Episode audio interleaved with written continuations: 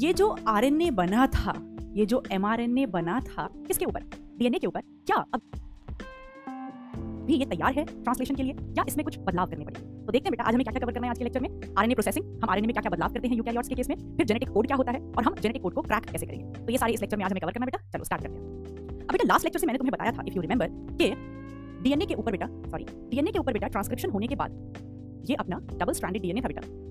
और इस double stranded DNA के ऊपर बेटा ट्रांसक्रिप्शन होने के बाद, तुम जानते हो? तुम जानते हो कि टेम्पलेट स्ट्रैंड सिर्फ़ कौन बिहेव कर रहा था बेटा? टेम्पलेट स्ट्रैंड सिर्फ़ 3 प्राइम टू 5 प्राइम वाला बिहेव कर रहा था। चलो तो ये बन गया बेटा, याद है? ये बन गया। अब ये जो अपना ताज़ा ताज़ा आरएनए बना है बेटा, इसको हम डायरेक्टली इस ताजे ताजे आरएनए को जो हमारे सामने बनके तैयार हुआ है, इसको मैं डायरेक्टली एमआरएनए कहती हूँ प्रोकैरियोट्स के केस में। ये सीधा एमआरएनए ही है राइट अब बेटा कंफ्यूज मत करना आरएनए और टीआरएनए भी बनेगा डीएनए के ऊपर, वो ठीक है। लेकिन अब थोड़ा सा एमआरएनए को इंपॉर्टेंस दे दे। तो प्रोकैरियोट्स के केस में ये जो ताज़ा ताज़ा आरएनए बना है बेटा। ये साइटोप्लाज्म में ही प्रेजेंट है। ये साइटोप्लाज्म क्योंकि बैक्टीरिया में तो सब कुछ बेटा साइटोप्लाज्म में ही होता है याद है? तो जैसे ही बेटा इस पर जो है आ, जैसे ही ट्रांसक्रिप्शन खत्म हुआ वैसे ही तुरंत ये ट्रांस बल्कि आगे मैं तुम्हें बताऊँगी कि ट्रांसक्रिप्शन होते होते ही बैक्टीरिया में ट्रांसलेशन भी शुरू हो जाता है। क्योंकि इस एमआरएनए को किसी प्रोसेसिंग की या किसी बदलाव की कोई ज़रूरत नहीं है। लेकिन बेटा ये तो प्रोकैरियोट्स की कहानी हो गई। लेकिन यूकैरियोट्स के केस में बेटा यूकैरियोट्स के केस में, जो ये अपना डबल स्ट्रैंडेड डीएनए था बेटा, इसके ऊपर ट्रांसक्रिप्शन हुआ और ट्रांसक्रिप्शन होने के बाद क्या बनके रेडी हो गया? अपने पास बन गया था बेटा ये राइट अब ध्यान देना, ये जो ताज़ा ताज़ा आरएनए बना है ना बेटा यूकैरियोट्स के केस में, अभी जो ताज़ा ताज़ा आरएनए बनकर तैयार हुआ है, ये कहाँ बैठा हुआ है?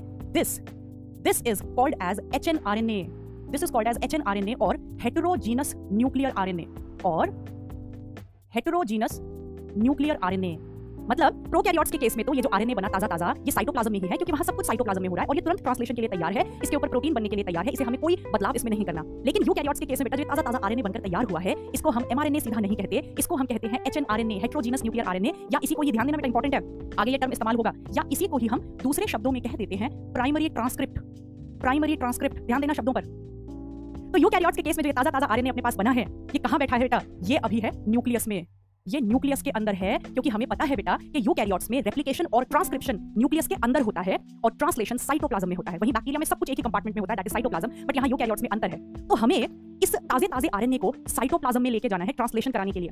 अब ये कहाँ पड़ा हुआ है? अब ये न्यूक्लियस में है, क्योंकि ट्रांसक्रिप्शन कहाँ हुआ था? ट्रांसक्रिप्शन हैपेंड इनसाइड न्यूक्लियस और ये जो ताज़ा ताज़ा आरएनए बना, इसको तो मैं अभी सीधा साइटोप्लाज्म में ले जा भी नहीं सकती, क्योंकि ये तैयार ही नहीं है ट्रांसलेशन के लिए। अभी तो मैं इसे एमआरएनए भी नहीं कह रही हूँ, अभी तो मैं इसको एचएनआरएनए कह रही हूँ, या फिर इसको दूसरे शब्दों में हम क्या कहते हैं? प्राइमरी ट्रांसक्रिप्ट अभी तो ये बेचारा नादान है बच्चा है। न्यूक्लियस के अंदर बेटा। जो एनवायरमेंट होता है, वो बहुत प्रोटेक्टिव होता है, बहुत प्रोटेक्टिव वहाँ एक्स्ट्रा एंजाइम्स नहीं होते, कुछ नहीं होता। तो ये जो एच एन है, ये भी कहाँ है? ये अभी न्यूक्लियस के अंदर है, बहुत ही प्रोटेक्टिव एनवायरमेंट में। लेकिन इसको ट्रांसलेशन करने के लिए कहाँ जाना होगा? साइटोप्लाज्म में। और साइटोप्लाज्म थोड़ा सा हार्श एनवायरमेंट है, थोड़ा सा सख्त है। तो ये बेचारा बच्चा इसको कैसे भेजते हैं एकदम साइटोप्लाज्म में? पहले इसकी ट्रेनिंग करनी पड़ेगी, पहले इसको तैयार करना पड़ेगा, तब जाकर हम इसको न्यूक्लियस के प्रोटेक्टिव एनवायरमेंट से साइटोप्लाज्म में ट्रांसफ़र कर पाएँगे फॉर ट्रांसलेशन और एच को जो ये हम तैयार करते हैं, जो इसकी प्रोसेसिंग करते हैं, इसको मेच्योर करते हैं, तब जाकर ये एमआरएनए बनता है। तो पहले हम इस एच को बनाएँगे, इसको मच्योर करेंगे। तो बेचारा बच्चा है, अभी बाहर की दुनिया को देखने के लिए ये तैयार नहीं है। अभी इसको प्रोसेस करेंगे, इसको मच्योर करेंगे, तब जाकर ये एमआरएनए बनेगा और फिर उस एमआरएनए को हम साइटोप्लाज्म में भेजेंगे फर्दर ट्रांसलेशन के लिए। और इसी, इस एचएनए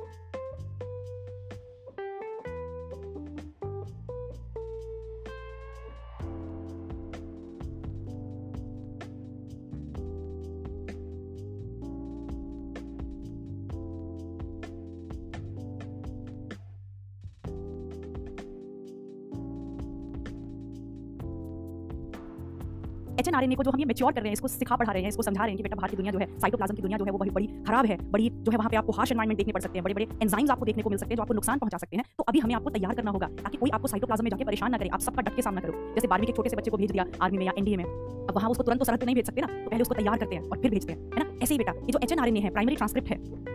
इस H N R N A this H N R N A is not ready for translation is not ready for translation तो पहले हम इसको क्या करेंगे? पहले हम इस एच की प्रोसेसिंग करेंगे। प्रोसेसिंग करेंगे इसको। इसको सिखाएँगे, पढ़ाएँगे ट्रेन करेंगे, दौड़ाएँगे। बिल्कुल भाग मिल्खा सिंह, भाग वाली ट्रेनिंग देंगे इसको, टायर पेट पे बाँध के दौड़ाएँगे इसको, तैयार करेंगे ताकि बाहर जाके एकदम सबसे लड़ भिड़ सके। तो प्रोसेसिंग करेंगे, इसको मेच्योर करेंगे हम। इसको मेच्योर करेंगे, ठीक है? कहाँ होगा ये? न्यूक्लियस के अंदर ही। पहले इसको न्यूक्लियस के अंदर ही मेच्योर करेंगे प्रोसेस करेंगे, तब जाकर ये एमआरएनए बनेगा। And then it will be ready for translation ठीक है? It will be ready for translation and to go into cytoplasm बात समझ में आई बेटा?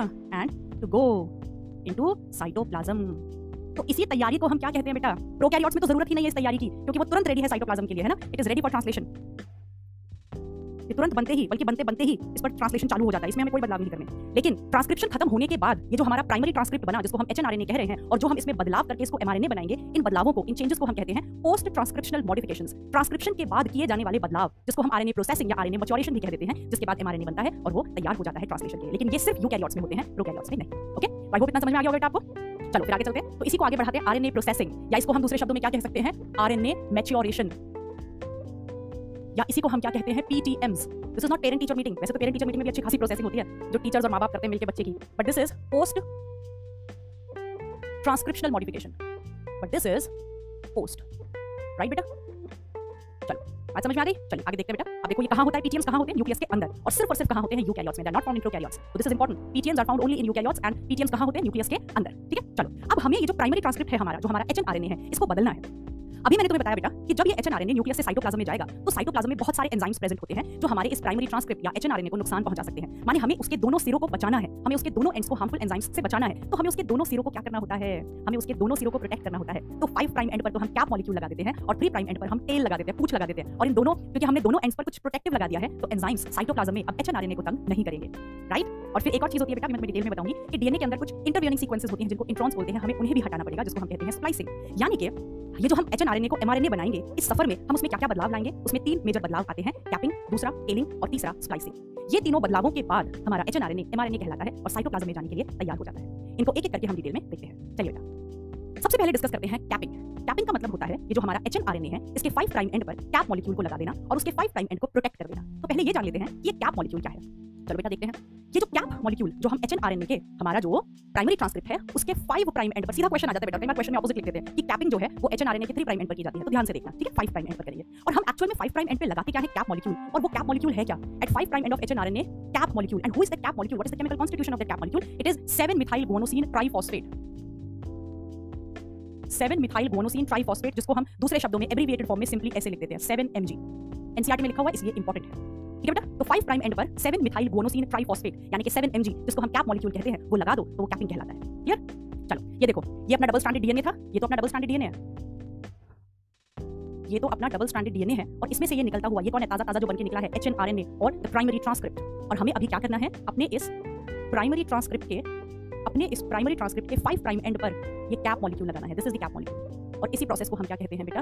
कैपिंग बात समझ में आई? मेरे चलो तो अच्छा ये तो हमने जान लिया। हमें समझ में आ गया कि कैप मॉलिक्यूल क्या होता है। हम उसको 7 मिथाइल गुआनोसिन ट्राइफॉस्फेट कहते हैं या 7 एमजी कहते हैं एब्रिविएटेड फॉर्म में। हमें उसको एचएनआरएनए के 5 प्राइम एंड पर लगाना है। बात समझ में आ गई? ये कैप मॉलिक्यूल है क्या? ये तो हमने जान लिया। पर हमने कैप मॉलिक्यूल बनाया कैसे? ये देखते हैं। चलो बेटा, कैप मॉलिक्यूल को बनाने के लिए बेटा, हमें एक सिंगल मॉलिक्यूल चाहिए होता है जीटीपी का। What is GTP it is a nucleotide right RNA का न्यूक्लियोटाइड गुआनोसिन ट्राइफॉस्फेट तो आपको दिखाई दे रहा है? To form a cap molecule एक कैप मॉलिक्यूल बनाने के लिए we require one molecule of GTP that is a nucleotide of RNA and what's the full form guanosine triphosphate right guanosine triphosphate अब हम क्या करते हैं बेटा? देखो भी बताऊँगी। इस, ये जो हमने एक मॉलिक्यूल पकड़ लिया, अपने न्यूक्लियोटाइड को जो पकड़ लिया गुआनोसिन ट्राइफॉस्फेट को, इसको बेटा हमने क्या किया? एक एंजाइम की मदद से that is the methyl transferase उसको हमने कैप मॉलिक्यूल बना लिया, और फिर वो कैप मॉलिक्यूल इस एंजाइम की मदद से एचएनआरएनए के 5 प्राइम एंड पर लगा देता है कैप मॉलिक्यूल इसको मैं अभी बता दूँ डिटेल में। पहले तो ये बता दूँ कैप मॉलिक्यूल क्या है? इधर देखो ध्यान से। ध्यान से देखो सारे इधर। ये देखो बेटा, ये आपका यहाँ से लेके यहाँ तक। ये 7 मिथाइल गुआनोसिन ट्राइफॉस्फेट है। 7 सॉरी 7 मिथाइल गुआनोसिन ट्राइफॉस्फेट जिसको हम कैप कह रहे हैं राइट अब देखो ध्यान देना, ये है वो 7 मिथाइल गुआनोसिन ये तो 5 प्राइम एंड ऑफ़ आरएनए इधर से आरएनए शुरू हो गया, ये आरएनए का 5 प्राइम एंड है, और ये जो आपको दिखाई दे रहा है, इस सर्कल के अंदर, इस सर्कल के अंदर जो आपको दिखाई दे रहा है, ये है अपना कैप मॉलिक्यूल अब ध्यान देना, है क्या कैप मॉलिक्यूल एक न्यूक्लियोटाइड जिसको हम जीटीपी कह रहे हैं। ये देखो, ये उस न्यूक्लियोटाइड की शुगर है। ये न्यूक्लियोटाइड की शुगर है, इसको उल्टा कर दिया। ऐसे दिखाती थी ना शुगर को तुम्हें, ऐसे दिखाती थी। मैंने उल्टा कर दिया शुगर को, देखो। तो ये तुम्हारी शुगर है, ठीक? अब इस शुगर में याद है नंबरिंग कैसी थी? ये वाला कौन सा कार्बन था? ये वाला फाइव प्राइम कार्बन था, जिसमें ये कार्बन रिंग के बाहर था, याद है? फाइव प्राइम ये था one prime two prime three prime four prime और ये वाला फाइव प्राइम था सॉरी बेटा। याद है शुगर में? याद है? One prime carbon two prime carbon three prime carbon four prime carbon और ये वाला फाइव प्राइम कार्बन राइट ये शुगर हो गई हमें पता है शुगर के वन प्राइम कार्बन से कौन जुड़ा रहता था बेटा? न्यूक्लिये नाइट्रोजनस बेस तो वन प्राइम एंड से ये नाइट्रोजनस बेस जुड़ा हुआ है। और ये कौन सा नाइट्रोजनस बेस है बेटा? ये वाला। ये वाला कौन सा नाइट्रोजनस बेस है? गोनीन गोनीन तो हमने क्या किया? हमने क्या किया बेटा? जब हमने जीटीपी को 7 mg बनाया तो हमने क्या किया? ये जो अपना गोनीन है, जो इस शुगर के वन प्राइम एंड से जुड़ा हुआ है एन ग्लाइकोसिडिक लिंकेज ये जो अपना गोनीन है बेटा, इस गोनीन की सातवीं पोजीशन पर, ये सेवेंथ पोजीशन है। याद है बेटा गोनीन बाइसाइक्लिक होता था? हम उसमें काउंट करते थे one two three four five six seven eight nine nine member ring थी। तो ये वाला सातवां कार्बन ये सातवां नाइट्रोजन था यहाँ पे, याद है? याद है ना? तो यहाँ पे जो सेवेंथ पोजीशन पे जो नाइट्रोजन है, उस पर हमने मिथाइल जोड़ दिया। मिथाइलेशन कर दिया किसका? गोनीन का। तो ये जो अपना जीटीपी मॉलिक्यूल है, देखो, ये क्या है? ये एक न्यूक्लियोटाइड है। This is nucleotide guanosine triphosphate एक, दो, तीन तीन फॉस्फेट दिख रहे ना? ठीक है? ये शुगर है और ये गोनिन है। शुगर तीन फॉस्फेट और गोनिन तो क्या बन गया न्यूक्लियोटाइड गुआनोसिन ट्राइफॉस्फेट हमने इस गुआनोसिन ट्राइफॉस्फेट को कैसे बनाया कैप मॉलिक्यूल इस गुआनोसिन ट्राइफॉस्फेट के अंदर जो नाइट्रोजनस बेस गोनिन है, उसके सातवें नाइट्रोजन पर मिथाइल ग्रुप ऐड करके हमने उसको बना दिया cap molecule that is 7 methyl guanosine triphosphate right so this methyl group is added बेटा हियर मिथाइलेशन किया है हमने। किसका मिथाइलेशन किया है बेटा? जीटीपी का।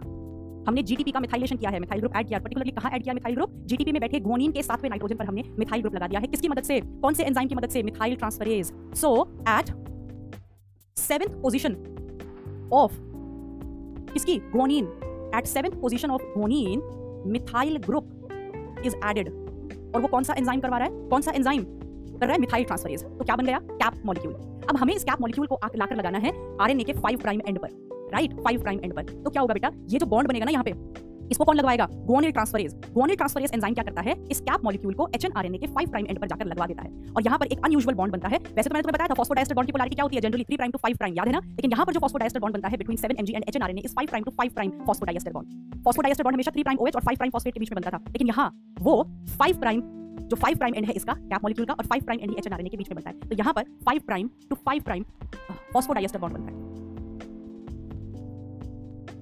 ठीक है? बिटवीन 7 एमजी यानी कि cap molecule and H N R N बताओ बेटा, बात समझ में आ गई? बात समझ में आ गई? तो हमने क्या किया कैपिंग के दौरान? हमने H N R N A के फाइव प्राइम एंड पर कैप मॉलिक्यूल लगा दिया। कैप मॉलिक्यूल को बनाया। कैसे? उसके लिए हमने एक जीटीपी के मॉलिक्यूल को पकड़ा। उस जीटीपी के मॉलिक्यूल के अंदर जो गोनिन था, उसकी सातवीं पोजीशन पर मिथाइल ग्रुप लगवा दिया। With the help of enzyme methyl transferase और बना दिया कैप मॉलिक्यूल फिर उस कैप मॉलिक्यूल को गोनिल ट्रांसफरेज एंजाइम की मदद से H N R N A के फाइव प्राइम एंड पर लगा दिया forming the five prime to five prime phosphodiester bond and this is called as capping I hope you are clear with this देख लो एक बार। चलो, आगे चलते हैं। अब सेकंड प्रोसेस पे चलते हैं दैट इज़ टेलिंग हमने 5 प्राइम एंड को प्रोटेक्ट कर दिया, अब हमें 3 प्राइम एंड को प्रोटेक्ट करना है, और उसको हम बोलते हैं टेलिंग तो हम क्या करते हैं बेटा टेलिंग में? At 3 prime end at 3 prime end of H hnRNA 200 to 300 adenine nucleotides are added खूब सारे एडेनाइन न्यूक्लियोटाइड्स डाल देते हैं। Right ATPs ATPs ATPs ATPs खूब सारे एडेनाइलेट रेसिड्यूज कहते हैं उनको। आपको पता है ना? एडेनाइन न्यूक्लियोटाइड कह लो या एडेनाइलिक एसिड कह लो या एडेनाइलेट कह लो, एक बात है। तो 200 से 300 एडिनाइलेट रेसिड्यूज लगा देते हैं, जिसको पॉली एडिनाइलेशन भी कहते हैं। इसी प्रोसेस को हम दूसरे शब्दों में क्या कह सकते हैं बेटा? पॉली एडिनाइलेशन पॉली एडिनाइलेशन का मतलब क्या हो गया? कि एचएनआरएनए के 3 प्राइम सिरे पर खूब सारे एडिनाइन न्यूक्लियोटाइड्स लगा दो एडिनाइलेट रेसिड्यूज लगा दो एडिनाइलिक एसिड्स लगा दो एडिनाइन न्यूक्लियोटाइड को ही हम एडिनाइलिक एसिड या एडिनाइलेट कह देते हैं। तो इसी को हम पॉली एडिनाइलेशन भी कह देते हैं। देखो तो यहाँ पे क्या किया हमने? ये पॉली एडिनाइलेट टेल लगा दी। ये ये जो, ये पूंछ है। और इस पूंछ में 200 से 300 और कुछ नहीं था इस पूंछ में बेटा 200 से 300 एडिनाइलिक वन सेकंड 200 से 300 एडिनाइलिक एसिड कह लो, या एडिनाइलेट कह लो रेसिड्यूज आर ये बेटा देखो, हमने 5 प्राइम एंड पर तो कैप मॉलिक्यूल लगा दिया था और 3 प्राइम एंड पर क्या लगा दिया बेटा? पॉली ए टेल तो इस तरह से हमने अपने एचएनआरएनए के दोनों सिरों को बचा लिया ताकि साइटोप्लाज्म में एंजाइम्स उनको परेशान ना करें। इधर कैप मॉलिक्यूल लगा के और इधर पॉली ए टेल लगा पॉली ए टेल अच्छा कई बार ये क्वेश्चन भी पूछ लेता है कि हमें पता है कि जब हम कहीं पर नए न्यूक्लियोटाइड्स जोड़ते हैं तो वो हम किसी के ऊपर करते हैं, किसी टेम्पलेट के ऊपर करते हैं। याद आया? जैसे हमें डीएनए के ऊपर डीएनए बनाना था बेटा। तो हम क्या कर रहे थे? इस ऊपर वाले डीएनए पर नए न्यूक्लियोटाइड्स जोड़ते जा रहे थे ना? तो किसी के ऊपर किया था ना, हमने, हमारा कोई टेम्पलेट था। लेकिन यहाँ देखो, ये खूब सारे एडिनाइलेट रेसिड्यूज यहाँ पर लगाए जाते हैं टेम्पलेट इंडिपेंडेंट मैनर में। मतलब ये किसी के, किसी टेम्पलेट के ऊपर नहीं हो रहा, ये यहीं पर जोड़े जा रहे हैं। बिना किसी टेम्पलेट के ऊपर सीधा थ्री प्राइम सिरे पर जोड़े जा रहे हैं। किसी टेम्पलेट के ऊपर नहीं जोड़े जा रहे। तो यानी कि यहाँ पर जो पॉली एडिनाइलेट पॉलीमरेज एंजाइम है पॉली एडिनाइलेट पॉलीमरेज एंजाइम मतलब ऐसा एंजाइम जो यहाँ पे इस पूंछ को बनाएगा, वो इस पूंछ को बनाने के लिए उसी किसी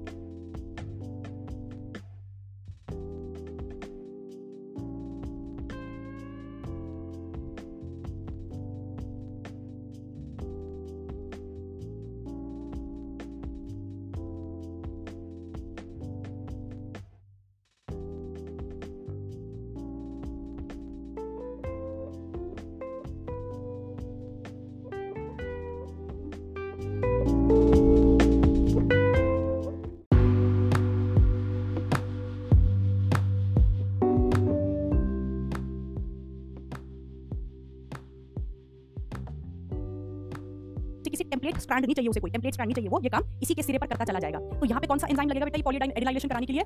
Poly adenylate poly adenylate polymerase और ये कैसे काम करेगा?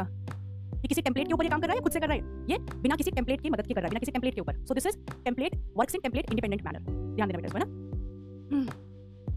Works in template independent okay बेटा? तो पूछ भी लगा दी अब चलते तीसरे बदलाव जिसको हम कहते हैं स्प्लाइसिंग स्प्लाइसिंग का मतलब क्या होता है बेटा? कि डीएनए से हमें इंट्रॉन्स को हटाना है। मैंने तुम्हें लास्ट क्लास में बताया था बेटा कि 98% ऑफ़ डीएनए जंक डीएनए होता है less than 2% part coding part होता है। यानी कि 98% डीएनए जो होता है, वो नॉन कोडिंग होता है नेचर और उस नॉन कोडिंग हिस्से में से कुछ हिस्से ऐसे होते हैं, जिनको हम इंट्रॉन्स कहते हैं। और वो इंट्रॉन्स कोडिंग पार्ट्स के बीच बीच में फंसे रहते हैं। इसीलिए उनका नाम है इंट्रॉन्स इन इन मतलब जो डीएनए का कोडिंग हिस्सा होता है, उस कोडिंग हिस्से में ये जो नॉन कोडिंग हिस्से हैं, ये बीच बीच में फंसे रहते हैं, जिनको हम इंट्रॉन्स कहते हैं। तो इन इंट्रॉन्स का रेप्लिकेशन भी हो जाता है। जब डीएनए से डीएनए बनता है तो ये इंट्रॉन्स पेरेंट डीएनए से डॉटर डीएनए के पास जाते हैं। इन इंट्रॉन्स का ट्रांसक्रिप्शन भी हो जाता है। यानी कि जब डीएनए से आरएनए बनता है तो इंट्रॉन्स भी ट्रांसक्राइब होते हैं और आरएनए पर पहुँच जाते हैं। लेकिन फर्दर हमें आरएनए से प्रोटीन बनाना है ना अगर बेटा? तो इंट्रॉन्स पर ट्रांसलेशन नहीं हो सकता। इसीलिए हमें इंट्रॉन्स को हटाना पड़ता है, क्योंकि वो नॉन कोडिंग हिस्से और यही जो हम इंट्रॉन्स को हटाते हैं, इसी प्रोसेस को हम कहते हैं स्प्लाइसिंग अब यहाँ पर कुछ बातें ध्यान देनी बेटा, कि जो इंट्रॉन्स हैं इंट्रॉन्स जो है, ये है क्या बेटा? ये इंटरवियनिंग सीक्वेंसेस है। इंटरवियनिंग मतलब जो बीच बीच में फंस गई हैं। किसके? कोडिंग हिस्से के। So these are intervening sequences which are non coding regions ठीक है? ये कुछ नॉन कोडिंग हिस्से होते हैं जो कोडिंग हिस्सों के बीच बीच में फंस जाते हैं, जिनको हम इंट्रॉन्स कहते हैं राइट तो ये ध्यान देना बेटा कि जो इंट्रॉन्स होना होता है introns are absent introns are absent in prokaryotic DNA ध्यान देना प्रोकैरियोट्स के डीएनए में इंट्रॉन्स होते ही नहीं है, और इसीलिए वहाँ पे स्प्लाइसिंग की ज़रूरत ही नहीं पड़ती। But introns are present in eukaryotic DNA ये डीएनए में भी होते हैं और आरएनए में भी होते हैं। In eukaryotic DNA and RNA और क्योंकि होते हैं और ये अनवांटेड हिस्से होते हैं, क्योंकि ये नॉन कोडिंग पार्ट्स होते हैं तो इनको हटाना भी पड़ता है। अब मैं तुम्हें यहाँ पे एक एक्सेप्शन बताऊँगी बेटा। मैंने अभी कहा कि प्रोकैरियोट्स में डीएनए में इंट्रॉन्स नहीं होते। एक एक्सेप्शन यही साथ साथ लिख देते हैं और वो एक्सेप्शन है archaebacteria archaebacteria is the only bacteria जिसके डीएनए में इंट्रॉन्स होते हैं। डीएनए हैज़ इंट्रॉन्स अदरवाइज़ किसी भी बैक्टीरिया या प्रोकैरियोट के डीएनए में इंट्रॉन्स नहीं होते। याद है आर्की बैक्टीरिया थोड़ा स्पेशल नहीं हो गया? मैंने तुम्हें पहली क्लास में बताया था कि किसी भी प्रोकैरियोट में, किसी भी बैक्टीरिया में हिस्टोन प्रोटीन्स नहीं होते बट आर्की बैक्टीरिया में होते हैं। हालाँकि वो स्ट्रक्चरली बिल्कुल यूकैरियोटिक हिस्टोन प्रोटीन्स जैसे नहीं होते बट फ़ंक्शन वही होता है and they have histone proteins तो दूसरा यूकैरियोटिक कैरेक्टर आर्की बैक्टीरिया में क्या हो गया? Presence of introns in its DNA ध्यान रखोगे बेटा एक्सेप्शन चलो।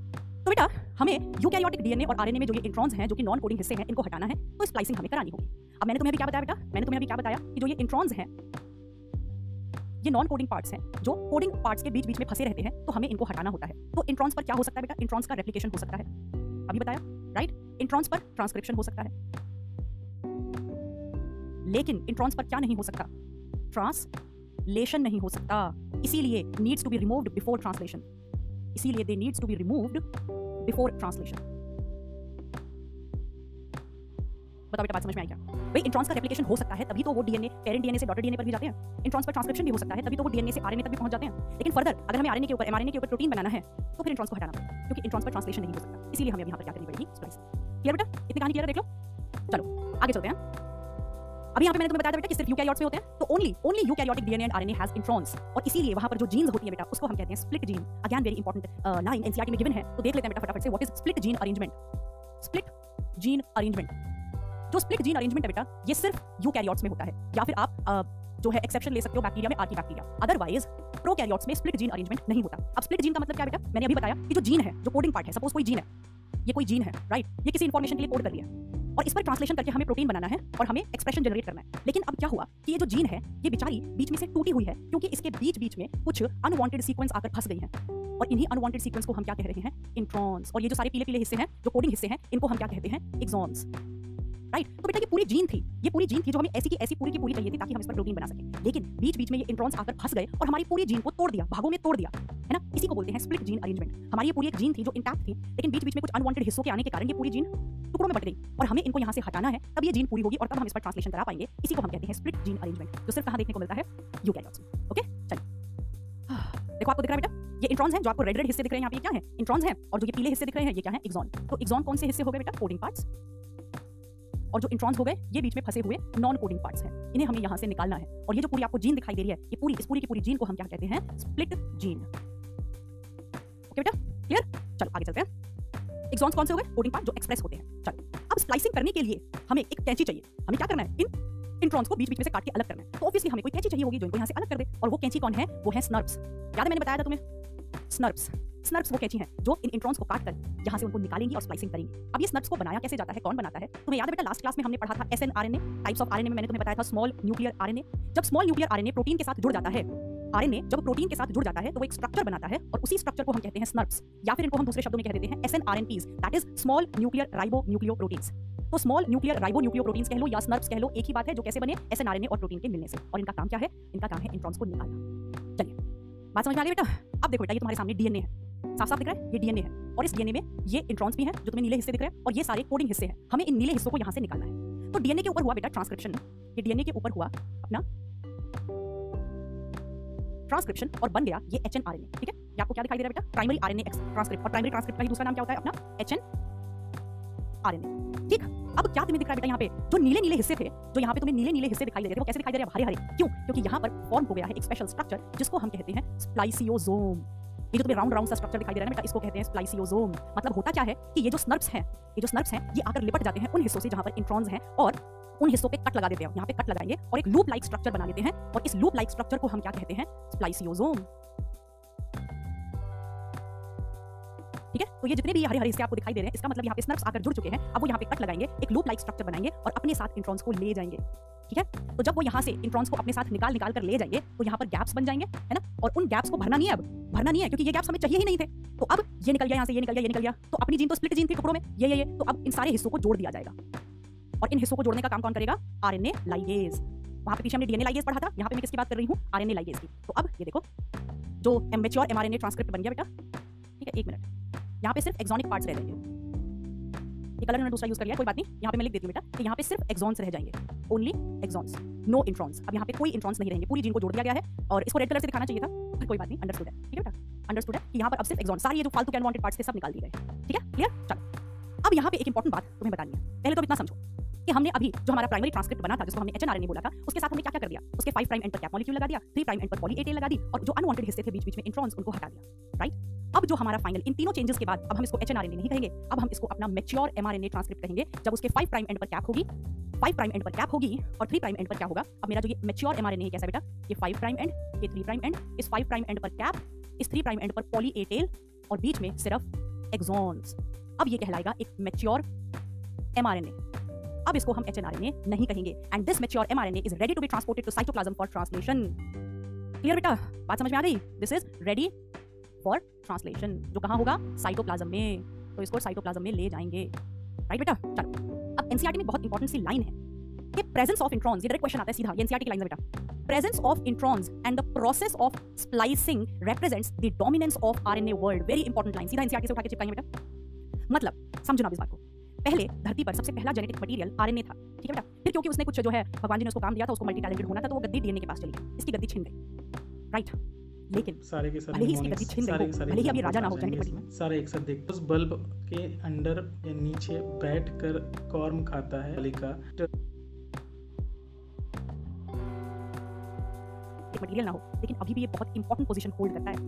मतलब अगर डीएनए पर कोई इंफॉर्मेशन छपी हुई है सपोज़ भूल कारण नीला करना है तो क्या सिर्फ़ डीएनए पर छपे रहने से उस कारण नीला हो जाएगा क्या? नहीं पहले हमें उस इंफॉर्मेशन को एमआरएनए को ट्रांसफ़र करना होगा फिर उस पर प्रोटीन बनेगा तब जाकर फूल का रंग नीला हो। तो सिर्फ़ डीएनए पर लिखे भर होने से थोड़ी ना हो जाएगा काम। तो डीएनए भले ही राजा हो, लेकिन बीच में अभी भी कौन आता है? आरएनए जब तक ये इन्फॉर्मेशन आरएनए पर ट्रांसफ़र नहीं होगी और जब तक आप आरएनए को अटेंशन नहीं दोगे अटेंशन कैसे दी आपने? उसका ध्यान रखे, उसको ट्रेनिंग देकर। और वो ट्रेनिंग में आपने क्या किया? टैपिंग टेलिंग स्प्लाइसिंग आपने उसको भरपूर क्या दी? अटेंशन क्योंकि आपको उससे प्रोटीन बनवाना है और वही एक्सप्रेशन देगा।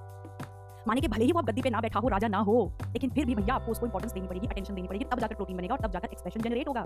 दैट मीन्स कि कहीं ना कहीं जो हमें अटेंशन आज भी इसको देनी पड़ रही है, ये हमें दिखाती है, हमें याद दिलाती है कि कभी आरएनए राजा हुआ करता था। So this represents the dominance of RNA world कि कभी आरएनए का संसार था जिसमें वो डोमिनेंट था राइट यहाँ पे एनसीईआरटी की एक लाइन और है बड़ी प्यारी सी that this represents the, this is the reminiscent of antiquity of RNA world लिखती हूँ वो लाइन बड़ी प्यारी सी लाइन लगती है मुझे। This process is the reminiscent, ये भी एनसीईआरटी की लाइन है। This is the reminiscent of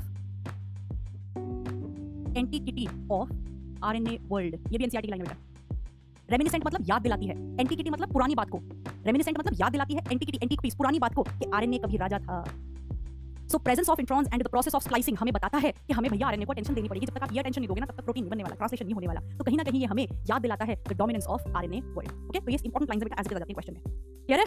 okay so ये हमने कर लिया बेटा फाइनल ये हमारा यहाँ पे खत्म हो गया पोस्ट ट्रांसक्रिप्शनल मॉडिफिकेशन हमने अपने एच को एमआरएनए बना दिया, उसको प्रोसेस कर दिया, उसको मच्योर कर दिया और एमआरएनए बना दिया. अब वो साइटोप्लाज्म में जाने के लिए ट्रांसलेशन के लिए तैयार ओके चलिए. तो ट्रांसलेशन कराने से पहले हम देखेंगे कि जेनेटिक कोड क्या होता है. फिर नेक्स्ट लेक्चर में विल डील विद ट्रांसलेशन चलिए बेटा देखते हैं. अच्छा ये तो मैंने तुम्हें पिछले क्लास में ही बता दिया था पॉलीसिस्ट्रॉन और एमआरएनए जो होता है वो मोनोसिस्ट्रॉनिक हो सकता है पॉलीसिस्ट्रॉनिक हो सकता है रिमेंबर मैंने बताया था बेटा कि अगर डीएनए पर एक प्रमोटर साइट सिर्फ़ एक स्ट्रक्चरल जीन को कंट्रोल करती है तो उससे जो एमआरएनए बनता है, उस एमआरएनए के ऊपर सिर्फ़ एक प्रोटीन चेन बनाने की, एक पॉलीपेप्टाइड चेन बनाने की इंफॉर्मेशन होती है, जिसको हम मोनोसिस्ट्रॉन कहते हैं, जो जनरली यूकैरियोट्स में पाया जाता है। और पॉलीसिस्ट्रॉन जब डीएनए के ऊपर बहुत सारी स्ट्रक्चरल जीन्स को एक ही प्रमोटर साइट कंट्रोल करती है, उसके ऊपर ट्रांसलेशन ट्रांसक्रिप्शन होकर जो एमआरएनए बनता है, वो पॉलीसिस्ट्रॉनिक एमआरएनए होता है which codes for information of more than one protein that is polycistron जिसकी बात हम लैक ऑफ़ में करेंगे, ये जनरली प्रोकैरियोट्स में देखने को मिलता है। राइट चलो। और अब फाइनली जो हमारा प्रोसेस्ड एचएनआरएनए है बेटा, उसको हमने क्या कह दिया? एमआरएनए क्लियर चलो। अब चलते हैं बेटा, एक नए कॉन्सेप्ट पर, जिसको हम कहते हैं जेनेटिक कोड अब जेनेटिक कोड समझने से पहले कुछ बातों को समझो। ऐसे समझो बेटा कि डीएनए पर एक भाषा लिखी हुई है, कुछ तो लिखा हुआ है डीएनए पर, जो हम कहते हैं कि डीएनए इंफॉर्मेशन स्टोर करता है जेनेटिक मटेरियल है राइट यानी कि डीएनए के ऊपर कुछ भाषा लिखी हुई है है ना? जिसका कुछ मतलब है। और हमें इस, इस भाषा को पढ़ना है समझना है क्या करें? तो सपोज़ अगर हम जनरली देखें सपोज़ हमें इंग्लिश जो अंग्रेज़ी भाषा है बिल्कुल नहीं आती और हमें उसको सीखना है जानना है तो हम सबसे पहले क्या करेंगे? हम सबसे पहले उसके सारे लेटर्स को याद करेंगे right A B C D और इस भाषा में कितने लेटर्स होते हैं? छब्बीस। तो पहले हम उस छब्बीस लेटर्स को प्रॉपर याद करेंगे फिर हम उनसे शब्द बनाना सीखेंगे कि अच्छा ओ एन ऑन होता है इसका मतलब क्या होता है राइट खूब सारे शब्द बनाएँगे उनके मतलब जानेंगे सीखेंगे और जब हमें उन शब्दों के मतलब समझ में आने लगेंगे तो हमें भाषा समझ में आने लगेगी राइट ऐसे ही बेटा डीएनए के ऊपर ये भाषा है जो हमें समझनी है जिसको हमें क्रैक करना है और इस भाषा का बड़ा यूनिक पॉइंट ये है कि इस भाषा में सिर्फ़ चार ही लेटर्स हैं राइट तो आप ऐसे समझो कि genetic code is a is similar to a language इसको एक लैंग्वेज की तरह मानो which is written on DNA which is written on DNA और आरएनए क्योंकि डीएनए से आरएनए को दी जाती है, फिर उसके ऊपर प्रोटीन बनती है। तो ये जो डीएनए और आरएनए के ऊपर एक भाषा लिखी हुई है, इसको हम जेनेटिक कोड कहते हैं। अब इसमें लेटर्स कौन कौन है? लेटर्स ऑफ़ दिस लैंग्वेज और इस भाषा की खास बात यह है कि इसमें चार ही लेटर्स हैं। अगर मैं डीएनए की बात करूँ तो वो चार लेटर्स कौन है बेटा? ए टी जी सी और अगर मैं आरएनए की बात करूँ तो वो चार लेटर्स कौन से हैं? ए यू जी सी राइट तो इस भाषा में लेटर्स ही चार हैं। चार ही लेटर्स हैं। और एक और खास बात है कि इस भाषा में, इस लैंग्वेज में अच्छा इन लेटर्स को हम क्या कह रहे हैं? ये जो लेटर्स हैं, इनको हम कैसे समझ सकते हैं डीएनए की भाषा में? That these letters are nucleotides और बेसिस डीएनए के ऊपर जो बेसिस हैं, जो न्यूक्लियोटाइड्स हैं, है ना, वो हमारे लेटर्स हैं, जो ए टी जी सी चार तरह के हो सकते हैं। फिर इस भाषा में, इस लैंग्वेज में बेटा बहुत सारे शब्द होंगे, है ना, जैसे अंग्रेज़ी भाषा में भाषा में जाने कितने शब्द होते हैं? बहुत सारे शब्दों का मतलब तुम्हें आज तक नहीं पता। ऐसे इस भाषा का यूनिक पॉइंट क्या है बेटा? कि इस लैंग्वेज में टोटल 64 वर्ड्स हैं। तय है ये। मतलब हमें कोई ज़्यादा टेंशन नहीं लेनी। डीएनए के ऊपर जो ये भाषा लिखी हुई है, इसमें चार ही लेटर्स हैं और इन चार लेटर्स को मिला मिलाकर हम 64 काइंड ऑफ़ डिफरेंट वर्ड्स बना सकते हैं। और अगर हमें इन 64 वर्ड्स का मतलब समझ में आ गया तो हमें डीएनए पर लिखी हुई भाषा समझ में आ जाएगी बेटा। ठीक तो ये जो 64 वर्ड्स हैं बेटा, इनका कुछ मीनिंग है, जो हमें जानना है। और एक और बड़ी खास बात है दैट ईच वर्ड इस भाषा में लिखे हर एक शब्द की एक और बड़ी यूनिक बात है कि वो तीन शब्दों से ही मिलकर बना होगा। Each word has only three letters भाई जैसे इंग्लिश लैंग्वेज को देखो तुम बेटा। अलग अलग जो है लेटर्स के वर्ड है, जैसे ओ एंड ऑन ऑन में सिर्फ़ दो लेटर्स आते हैं। सपोज़ मैं कहूँ fight F I G H उसमें कितने पाँच लेटर्स आ गए तो पता नहीं कितने सारे वर्ड्स हैं अलग अलग लेटर्स जिनमें अलग अलग नंबर ऑफ़ लेटर्स हैं। बट इस लैंग्वेज की तो यूनिक पॉइंट ये है कि टोटल 64 वर्ड्स हैं और हर एक वर्ड में तीन ही लेटर है। जितने, यानी कि जितने भी लेटर्स हैं इस वर्ड इस जितने भी वर्ड्स हैं इस लैंग्वेज में, सारे थ्री लेटर्ड वर्ड है, सारे। और एक और बात है कि ऐसी ऐसी भाषा है जिसमें से आउट ऑफ़ दी 64 वर्ड्स तीन शब्दों का कोई मीनिंग ही नहीं है। Three words has no meaning वो बेमतलब शब्द है, बेमतलब शब्द। और 61 वर्ड्स हैज़ मीनिंग तो मतलब हमारी टेंशन खत्म हो गई। यानी कि अगर मुझे इस भाषा को समझना है तो मुझे अगर ये 61 वर्ड्स अगर ये 61 वर्ड्स का मतलब समझ में आ जाए तो भैया मैं इस जेनेटिक कोड को क्रैक कर लूँगी। तो वर्ड्स तो हो गए ये, और हर एक वर्ड का एक मीनिंग होता है। तो मैं वर्ड को किसके सिनोनिमस कहूँगी? मैं वर्ड को कहती हूँ कोडॉन समझ में आया बेटा? तो लैंग्वेज क्या हो गया? लैंग्वेज हो गया जेनेटिक कोड उस लैंग्वेज के लेटर्स कौन हो गए? ए टी जी सी या ए यू जी सी उसमें जो वर्ड्स हैं हर एक वर्ड में तीन लेटर्स होते हैं। और उन लेटर्स को हम क्या कह रहे हैं? कोडॉन और हर एक वर्ड का जो मीनिंग है, या हर एक वर्ड का मीनिंग होता है तो यानी कि हम वर्ड को क्या कह रहे हैं? कोडॉन जो कि थ्री लेटर्ड है, और इसका भी एक मीनिंग होता है। और इसका क्या मीनिंग है? अमीनो एसिड मतलब जैसे हर एक शब्द का मीनिंग होता है, ऐसे ही कोडॉन का मीनिंग क्या है? कि हर एक कोडॉन एक अमीनो एसिड के लिए कोड करता है। और अगर मुझे ये समझ में आ जाए बेटा कि डीएनए पर लिखी ये भाषा है, जो उसके शब्द हैं, जिनको हम कोडॉन्स कह रहे हैं, वो कौन कौन से अमीनो एसिड के लिए कोड करते हैं तो मुझे ये भाषा समझ में आ जाएगी। बात समझ में आ रहा है? तो वर्ड्स का मतलब अगर मुझे समझ में आ गया, यानी कि कोडॉन्स कौन कौन से अमीनो एसिड के लिए कोड करते हैं, अगर मुझे ये समझ में आ गया तो मैं इस डीएनए पर लिखी भाषा को क्रैक कर लूँगी यानी कि जो 61 वर्ड्स हैं, यानी कि 61 जो कोडॉन्स होते हैं बेटा एक्चुअल में वो कोडिंग कोडॉन्स होते हैं। 61 कोडॉन्स आर कोडिंग कोडॉन्स और जो ये थ्री वर्ड्स होते हैं, ये नॉन कोडिंग होते हैं। बताओ बेटा, बात समझ में आई? बात समझ में आई? तो अब हमें ये सफ़र तय करना है, हमें जानना है कि इस डीएनए पर लिखे, इस डीएनए पर लिखे जो 64 वर्ड्स हैं, जिनमें से तीन का तो कोई मतलब नहीं है पर जो 61 वर्ड्स हैं, जिनका कुछ मतलब है, यानी कि वो कौन कौन से अमीनो एसिड के लिए कोड ठीक है? तो चलते हैं बेटा फिर आगे। चलो genetic code the term genetic code was given by George Gamow the full name is George Gamow genetic code जो है, आप उसको क्या कह सकते हो? जेनेटिक कोड यानी कि डीएनए और एमआरएनए पर कुछ इंफॉर्मेशन लिखी, जिसको अल्टीमेटली हमें पॉलीपेप्टाइड यानी कि प्रोटीन चेन की फॉर्म में एक्सप्रेस करना है राइट तो हम कह सकते हैं कि जो इंटर रिलेशनशिप है डीएनए डीएनए या एमआरएनए के ऊपर लिखी हुई जो ये सीक्वेंस ऑफ़ न्यूक्लियोटाइड्स है, और जो अल्टीमेटली हमारा प्रोटीन चेन बनेगी, उस पर जो अमीनो एसिड की सीक्वेंस है, उनके बीच में जो ये इंटर रिलेशनशिप है, इसको हम जेनेटिक कोड कहते हैं। मतलब अगर डीएनए के ऊपर या एमआरएनए के ऊपर सीक्वेंस है ए यू जी यू जी ए तो ए यू जी एक शब्द हो गया, एक कोडॉन हो गया, जिसका मतलब क्या है? मिथियोनिन तो यानी कि यानी कि जो प्रोटीन चेन बनेगी, उसके सामने एयूजी के सामने मिथियोनिन आएगा। तो मतलब क्या हुआ? Relationship between the sequence of amino acid on the protein chain and the sequence of nucleotides on the DNA और RNA is called as the genetic code यानी कि जो सीक्वेंस डीएनए और आरएनए के ऊपर लिखी रहेगी, उसी के हिसाब से प्रोटीन के ऊपर अमीनो एसिड की सीक्वेंस होगी। ठीक है? चलिए। कोडॉन क्या होता है बेटा? इस भाषा का शब्द। कोडॉन है इस भाषा का शब्द, जिसमें तीन लेटर्स होते हैं। तो हम क्या कहते हैं? A codon is a triplet of nucleotides और बेसेस प्रेजेंट ऑन डीएनए और आरएनए और हर एक कोडॉन एक अमीनो एसिड के लिए कोड करता है, जैसे एयूजी कोड करता है मिथियोनिन के लिए। ओके चलो, अब देखते हैं कि हमने जेनेटिक कोड को कैसे क्रैक किया। इस भाषा के शब्दों का मतलब कैसे जाना, यानी कि कौन सा कोडॉन किस अमीनो एसिड के लिए कोड करता है, ये हमें जानना है। चलिए तो सबसे पहले बेटा जेनेटिक कोड को क्रैक करने के डायरेक्शन में सबसे पहला काम आता है नीरनबर्ग और मेथाई का। Right this is not mithai this is Matthaei. ये दो अलग अलग साइंटिस्ट हैं, नीरनबर्ग एंड मेथाई। तो इन्होंने क्या किया बेटा? इन्होंने इनका काम है तो अलग से समझाती हूँ। इन्होंने क्या किया बेटा? होमोपॉलीमर्स का इस्तेमाल किया। दे यूज्ड होमोपॉलीमर्स ये वाली लाइन इंपॉर्टेंट है, ध्यान रखना। नीरनबर्ग और मेथाई यूज़ होमोपॉलीमर्स अब देखना ध्यान से इन्होंने क्या किया। इन्होंने एक सोल्यूशन दिया।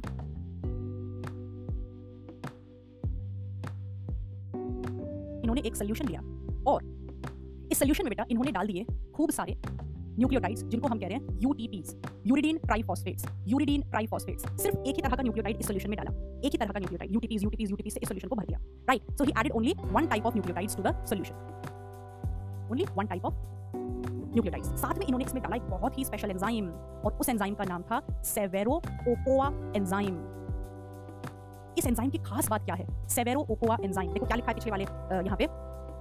सेवेरो ओकोआ एंजाइम की खास बात यह है बेटा, कि ये ऐसा एंजाइम है जो लैब कंडीशंस में इन विट्रो कंडीशंस में एमआरएनए बना सकता है बिना डीएनए की मदद के ध्यान से सुनना क्या बोल रही हूँ अभी तक हम ये जानते हैं कि आरएनए जो है वो हम ऐसे ही नहीं बना सकते आरएनए हम हमेशा किसके ऊपर बनाते हैं डीएनए के ऊपर कौन बनाता था उसको आरएनए पॉलीमरेज और मैंने क्या बताया था तुम्हें वो आरएनए पॉलीमरेज कैसा होता है डीएनए डिपेंडेंट आरएनए पॉलीमरेज ऐसा आरएनए पॉलीमरेज जो आरएनए बना तो सकता है लेकिन किसके ऊपर बनाता है डीएनए के ऊपर यानी कि उसको एक टेम्पलेट चाहिए डीएनए टेम्पलेट चाहिए आरएनए बनाने के लिए लेकिन सेवेरो ओकोआ एंजाइम ऐसा स्पेशल एंजाइम है जो आर्टिफिशियल कंडीशंस में लैब कंडीशंस में इन विट्रो कंडीशंस में आरएनए बना सकता है artificially synthetically without the help of DNA यानी कि ये जो सेवेरो ओकोआ एंजाइम है, ये डीएनए टेम्पलेट इंडिपेंडेंट मैनर में काम करता है। ध्यान से सुनना क्या बोला है? डीएनए टेम्पलेट इंडिपेंडेंट मैनर मतलब इसे आरएनए बनाने के लिए डीएनए टेम्पलेट की ज़रूरत नहीं है। ये बहुत इंपॉर्टेंट पॉइंट है, इसके बारे में डायरेक्ट आते हैं डायरेक्ट देखो क्या लिखा है। नीरनबर्ग और मेथाई ने क्या किया? इन्होंने सबसे पहले एक सिंथेटिक एमआरएनए बनाया। सिंथेटिक एमआरएनए यानी कि लैब में बनाया एमआरएनए कौन से एंजाइम की मदद से? सेवेरो ओकोआ एंजाइम की मदद से। अब इसके बारे में देखते हैं। सेवेरो ओकोआ एंजाइम को एनसीआरटी कह रही है। इसको हम कहते हैं पॉलीन्यूक्लियोटाइड फॉस्फोराइलेज एंजाइम मेरे साथ साथ देखना। पॉलीन्यूक्लियोटाइड फॉस्फोराइलेज एंजाइम जो कि लैब कंडीशंस में सिंथेटिक आरएनए बना सकता है in in vitro conditions in vitro मतलब artificial lab conditions in a DNA template independent manner मतलब इसको सिंथेटिक आरएनए बनाने के लिए सोल्यूशन में किसी डीएनए की ज़रूरत नहीं है, बिना डीएनए टेम्पलेट के बना देता है। ये सारी लाइंस बेटा बहुत इंपॉर्टेंट है regarding this enzyme direct clear चलो, अब देखते हैं फिर आगे क्या किया मीरन बर्गर में ने। ये न्यूक्लियोटाइड्स डाल दिए, यूटीपीज यूटीपीज यूटीपीज, सारे एक तरह के ठीक है बेटा और साथ में डाल दिया सेवेरो ओकोआ एंजाइम इसको तो डीएनए की ज़रूरत है नहीं। तो ये क्या बना देगा? इस सॉल्यूशन में सिंथेटिक एमआरएनए बना देगा। ये बना दिया सिंथेटिक एमआरएनए राइट और इस पर सिर्फ़ क्या होगा? U U U U U U इस एमआरएनए पर सिर्फ़ एक ही रिपीटिंग यूनिट होगी, क्योंकि हमने दिया ही सिर्फ़ क्या? यूटीपीज इसीलिए हमने क्या कहा कि they used only homopolymers Nirenberg और मेथाई ने सिर्फ़ होमोपॉलीमर्स का इस्तेमाल किया। हेट्रोपॉलीमर्स या कोपॉलीमर्स का इस्तेमाल इन्होंने नहीं किया। They provide only one type of nucleotides तो ये आपके सामने जो सिंथेटिक एमआरएनए बना है, इसको हम कहते हैं बेटा poly U mRNA poly U mRNA का मतलब जिसमें सिर्फ़ रिपीटिंग यूनिट क्या है? एमआरएनए इतनी बात समझ में आई? चलो, अब देखो इन्होंने आगे क्या किया बेटा। ये अपना पॉली यू एमआरएनए बन गया। राइट ये अपना होमोपॉलीमर्स का इस्तेमाल किया। ये होमोपॉलीमर है। होमोपॉलीमर का मतलब इसमें रिपीटिंग यूनिट सिर्फ़ एक ही है यू यू यू यू इस पर जब हमने लैब कंडीशंस में ट्रांसलेशन कराया इसके ऊपर जब हमने लैब कंडीशंस में ट्रांसलेशन कराया तो ये बनी पॉलीन्यूक्लियोटाइड चेन या प्रोटीन चेन इस आरएनए के ऊपर ये जो प्रोटीन चेन बनी बेटा, इस प्रोटीन चेन में सिर्फ़ एक ही तरह का अमीनो एसिड अपने आप को बार बार दोहरा रहा था phenylalanine phenylalanine phenylalanine phenylalanine तो हमें क्या समझ में आया? कंक्लूजन ये निकला कि हमें एक शब्द का मतलब पता चल गया। हमें पता चल गया कि ये जो यू यू यू शब्द है, यानी कि ये जो यू यू यू कोडॉन है, इसका मतलब है फिनाइल एलेनाइन यानी कि हमें इस भाषा का सबसे पहले शब्द का मतलब जो पता चला सबसे पहला शब्द कौन था? U U U. और जिसका मतलब क्या है? Phenylalanine. So first codon to be cracked was U U U. जिसका मतलब क्या था? Phenylalanine. बात समझ आ गई बेटा? बस, अब तो हमें रास्ता मिल गया। अब इसी मेथड को इस्तेमाल करके हमने धीरे धीरे सारे शब्दों का मतलब जान लिया। फिर कौन आए अपने? फिर आए अपने हर गोविंद सिंह खुराना। और उन्होंने होमोपॉलीमर्स को इस्तेमाल करे ही करे। होमोपॉलीमर्स को इस्तेमाल करे ही करे, साथ में कोपॉलीमर्स या हेटेरोपॉलीमर्स भी इस्तेमाल करें। राइट यानी कि देखो इन्होंने क्या बनाया, इन्होंने क्या किया होगा? इन्होंने एक सोल्यूशन लिया होगा। उन्होंने एक सोल्यूशन लिया होगा और उसमें क्या प्रोवाइड कर दिया? यूटीपीज डाल दिए और साथ में सीटीपीज डाल दिए। ठीक? तो सेवेरो ओकोआ एंजाइम जो है बेटा सेवेरो ओकोआ एंजाइम बड़ा सिस्टमैटिक एंजाइम है। बड़ा ही सिस्टमैटिकली काम करता है। तो इसने क्या किया? ऐसे जोड़ दिया, देखो। C U C U C U C U ऐसे जोड़ दिया। तो ये जो एमआरएनए हमारे सामने बनके तैयार हुआ, ये ऐसे बन गया। C U C U C U C U तो क्या इन्होंने सिर्फ़ एक ही तरह का न्यूक्लियोटाइड प्रोवाइड किया सोल्यूशन में? No he provided two types of nucleotides तो इन्होंने होमोपॉलीमर्स भी इस्तेमाल किए, क्योंकि उन्होंने यू यू यू बताया। तो फिर इन्होंने क्या किया होगा? जी जी जी डाल दिया होगा। फिर क्या कर दिया होगा? यू ए ए ए डाल दिया होगा। है ना? तो होमोपॉलीमर्स इन्होंने भी इस्तेमाल करे, लेकिन साथ में इन्होंने कोपॉलीमर्स भी इस्तेमाल करे। हेटेरोपॉलीमर्स भी इस्तेमाल करें, जैसे ये। तो देखो कैसा एमआरएनए बन के आया। और इसमें से अगर हम तीन तीन तीन तीन शब्दों को बनाएँगे तो क्या आएगा? C U C U C U तो देखो, ये रिपीटिंग यूनिट होने की वजह से हमारे सामने कितने दो शब्द और आ गए? दो नए शब्द और आ गए। सी यू सी और यू सी यू और फाइनली इस पर जो पॉलीपेप्टाइड चेन बनी, इस एमआरएनए के ऊपर हम जो प्रोटीन चेन बनाएँगे बेटा, इस एमआरएनए के ऊपर जो हम प्रोटीन चेन बनाएँगे ट्रांसलेशन कराने के बाद उस प्रोटीन चेन पर बेटा, हमें दो रिपीटिंग यूनिट देखने को मिली। Leucine serine leucine serine leucine serine तो हमें समझ में आ गया, हमें दो नए शब्दों का मतलब और पता चल गया कि सी यू सी का मतलब होता है ल्यूसीन और यू सी यू का मतलब होता है सीरीन तो ऐसे कर करके, इसी मेथड को इस्तेमाल कर करके हमने ये जान लिया कि भैया, हर एक शब्द का मतलब क्या क्या है? यानी कि कौन सा कोडॉन कौन से अमीनो एसिड के लिए कोड करता है? और इसी दौरान हमने ये भी जाना कि ऑब्वियसली ऐसे कोडॉन जिनसे आगे प्रोटीन चेन बन ही नहीं पा रही थी, जिनके ऊपर, हम समझ गए, इसका मतलब ये स्टॉप कोडॉन्स हैं। ये किसी कोडॉन ये किसी का कोई मतलब ही नहीं है। ये किसी अमीनो एसिड के लिए कोड ही नहीं करता। ठीक है बेटा? चलो। फिर नीरनबर्ग और मेथई सॉरी नीरनबर्ग और Khorana sorry got the Nobel prize for cracking the genetic code for deciphering decipher का मतलब बताने के लिए, समझाने के लिए क्रैक करने के लिए, बेचारे मेथई पीछे छूट गए। तो नोबेल प्राइज किसको मिला? नीरनबर्ग और खुराना तो इस तरह बेटा हमने डीएनए पर छपी हुई भाषा को जान लिया, समझ लिया। आज की तारीख में हमें पता है कि इस भाषा में टोटल 64 वर्ड्स होते हैं 64 कोडॉन्स होते हैं, जिनमें से 61 कोडिंग कोडॉन्स होते हैं और तीन कोडॉन किसी अमीनो एसिड के लिए कोड नहीं करते, जिनको हम स्टॉप कोडॉन्स कहते हैं। ओके चलिए, आगे चलते हैं। अब देखते हैं इस डीएनए पर लिखी जो भाषा है, जो अपना जेनेटिक कोड है बेटा, उसके क्या क्या कैरेक्टर्स हैं। सबसे पहला, ये ट्रिपलेट नेचर का होता है। तुम्हें अभी मैंने बताया, एक शब्द, तीन लेटर्स का बना होगा राइट हमें टोटल कितने शब्द बनाने हैं? 64 वर्ड्स बनाने हैं बेटा में अगर इस भाषा में एक एक लेटर में, एक वर्ड में एक ही लेटर होता, अगर इस भाषा में एक शब्द एक ही लेटर से बना होता तो इस भाषा में चार ही शब्द होते। या फिर इस भाषा में एक शब्द, दो लेटर से बनता तो सोलह ही शब्द होते। अगर हमें 64 वर्ड्स को बनाना है तो इसका मतलब हर एक शब्द में कितने लेटर्स होने चाहिए? Three that mean triplet nature इसने बताया था ट्रिपलेट नेचर जॉर्ज गेमाउ ने इसके बारे में। चलिए, फिर कहता है जेनेटिक कोड यूनिवर्सल होता है नेचर में। मतलब सपोज़ चीटी के अंदर एयूजी मिथियोनिन के लिए कोड करता है तो हाथी, घोड़ा बैक्टीरिया सब के अंदर वो मिथियोनिन के लिए ही कोड करेगा। यानी कि ये डीएनए पर लिखी जो भाषा है, ये ऑर्गेनिज्म टू ऑर्गेनिज्म चेंज नहीं होती, चाहे वो बैक्टीरिया हो, चीटी हो, घोड़ा हो, हाथी हो, सब के अंदर इन शब्दों का मतलब सेम है। यानी कि वो अगर एयूजी एक ऑर्गेनिज्म के अंदर मिथियोनिन के लिए कोड कर रहा है तो सब के अंदर मिथियोनिन के लिए कोड करेगा। This is called as the universal nature of genetic code right all the codons all the codons code for same amino acid in all the organisms present on earth बेटा, कई बार क्या होता है? Statement दे देते हैं। और statement देकर ये पूछते हैं, बताओ ये जेनेटिक कोड की कौन सी कैरेक्टरिस्टिक है? तो तुम्हें सारी स्टेटमेंट भी याद करनी है मेरे साथ। अगर ये स्टेटमेंट आती है सीधी के सारे ऑर्गेनिज्म में, जो कोडॉन्स हैं वो एक ही तरह के अमीनो एसिड के लिए कोड करते हैं तो इसका मतलब इस लाइन का मतलब है कि कोड यूनिवर्सल है। ओके चलो। लेकिन बायो में तो एक्सेप्शन बहुत होते हैं। एक्सेप्शन क्या है देखो? एक्सेप्शन है माइटोकॉन्ड्रिया क्योंकि एनसीईआरटी में लिखा हुआ है बेटा ये लाइन उसने एग्जांपल नहीं दिया पर उसने लाइन लिखी हुई है तो इसलिए हमारे लिए इंपॉर्टेंट हो जाती है। अगर मैं मैमल्स का जो माइटोकॉन्ड्रिया होता है, हमें पता है बेटा कि हमारा जो माइटोकॉन्ड्रिया होता है, उसके पास भी खुद का डीएनए होता है राइट स्टैंडर्ड सर्कुलर डीएनए तो जो माइटोकॉन्ड्रियल डीएनए होता है मैमल्स का और ईस्ट का ईस्ट भी तो यूकैरियोट है, उसके पास भी माइटोकॉन्ड्रिया होता है। तो ईस्ट का जो माइटोकॉन्ड्रिया होता है और जो मैमल्स है, उनका जो माइटोकॉन्ड्रिया होता है, उसके ऊपर जो डीएनए है, वो थोड़ा सा डिफरेंट चीज़ें रखता है। कैसे? देखो, जो बेटा ये कोडॉन है ना यूजीए यूजीए जो कोडॉन है, इस कोडॉन का मतलब पूरी दुनिया में, सारे ऑर्गेनिज्म में होता है tryptophan this particular codon codes for tryptophan लेकिन लेकिन सॉरी सॉरी सॉरी बेटा सॉरी यूजी मैं क्या बोल रही हूँ यूजीए जो है बेटा U A A U A G U G A तीन स्टॉप कोडॉन होते हैं तो यूजीए जो होता है बेटा ये स्टॉप कोडॉन होता है पूरी दुनिया में लेकिन लेकिन सिर्फ़ mitochondrial DNA of mammals yeast में ये ट्रिप्टोफैन के लिए कोड कर रहा है सोचो वैसे पूरी दुनिया में न्यूक्लियर डीएनए पर सब जगह यूजीए एक स्टॉप कोडॉन है, लेकिन यहाँ ये ट्रिप्टोफैन के लिए कोड कर रहा है। ऐसे ही एजीजी और एजीए एजीजी और एजीए ये स्टॉप कोडॉन की तरह बिहेव कर रहे हैं माइटोकॉन्ड्रियल डीएनए पर ऑफ़ ईस्ट एंड मैमल्स लेकिन बाकी पूरी दुनिया में हर जगह न्यूक्लियर डीएनए पर ये दोनों आर्जिनिन के लिए कोड करते हैं। सोचो, ये दोनों यूजुअली आर्जिनिन अमीनो एसिड के लिए कोड करते हैं, पर माइटोकॉन्ड्रियल डीएनए में ये स्टॉप कोडॉन की तरह बिहेव कर रहे हैं। ये यूजुअली सब जगह स्टॉप कोडॉन की तरह बिहेव करता है, लेकिन माइटोकॉन्ड्रियल डीएनए में ट्रिप्टोफैन के लिए कोड कर रहा है। तो ये कुछ एक्सेप्शन है। यानी कि हम कह सकते हैं बेटा कि यूजुअली अगर हम बात करें न्यूक्लियर डीएनए में, सारे ऑर्गेनिजम्स के न्यूक्लियर डीएनए में तीन स्टॉप कोडॉन होते हैं, जो तुम जानते हो यूएए यूएजी यूजीए लेकिन mitochondrial DNA of yeast and mammals में टोटल चार स्टॉप कोडॉन है। कौन कौन से? जो यूजुअल वाले हैं, वो तो है यूएए और यूएजी ये दोनों तो स्टॉप कोडॉन है ही है, लेकिन साथ में ये दोनों भी स्टॉप कोडॉन की तरह बिहेव कर रहे हैं। और जो तीसरा स्टॉप कोडॉन होता है यूजीए वो यहाँ पे ट्रिप्टोफैन के लिए कोड कर रहा है। ओके तो ये कुछ एक्सेप्शंस हैं। Otherwise the nature of genetic code is universal clear चलो, आगे चलते हैं। स्टॉप कोडॉन स्टॉप कोडॉन को हम टर्मिनेशन कोडॉन या नॉनसेंस कोडॉन्स भी कहते हैं। नॉनसेंस कोडॉन का मतलब जिसका कोई सेंस ना हो, जिसका कोई मतलब ना हो, और जहाँ पर आकर जो ट्रांसलेशन का प्रोसेस है बेटा, वो रुक जाता है।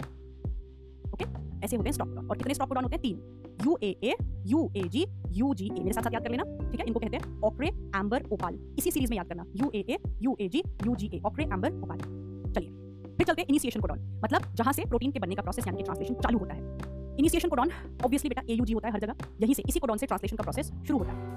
और ये जो अपना एयूजी इनिशिएशन कोडॉन है हम स्टार्ट कोडॉन भी कहते हैं। This is also called as start codon ये बाई फंक्शनल होता है बेटा। बाई फंक्शनल मतलब इसके दो काम है। पहला तो इसकी तरह बिहेव करना इनिशिएशन कोडॉन की तरह बिहेव करना, माने कि यहाँ से प्रोसेस शुरू होगा। और दूसरा, ये कोड करता है अमीनो एसिड मिथियोनिन ठीक है, ध्यान रखोगे? वो पूछता है क्वेश्चन डायरेक्ट आ जाता है। कौन सा?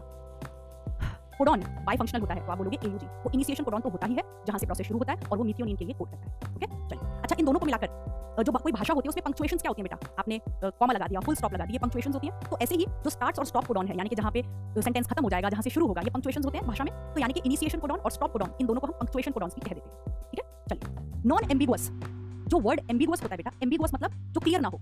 धुंधला हो। Something which is not clear जो अपनी बात पे नहीं टिकता जो क्लियर है बेपेंदी का लौटा है पता नहीं उसे क्या करना है वो एम्बिगुअस होता है। लेकिन नॉन एम्बिगुअस का मतलब जो एकदम साफ़ है क्लियर है स्पेसिफिक है। तो जेनेटिक कोड नेचर में कैसा है? नॉन एम्बिगुअस मतलब वेरी क्लियर वेरी स्पेसिफिक उसे पता है कि उसको किस पर्टिकुलर अमीनो एसिड के लिए कोड करना है। सो so, इसका मतलब क्या हुआ? नॉन एम्बिगुअस का मतलब बेटा नॉन एम्बिगुअस का मतलब हुआ that the genetic code is very specific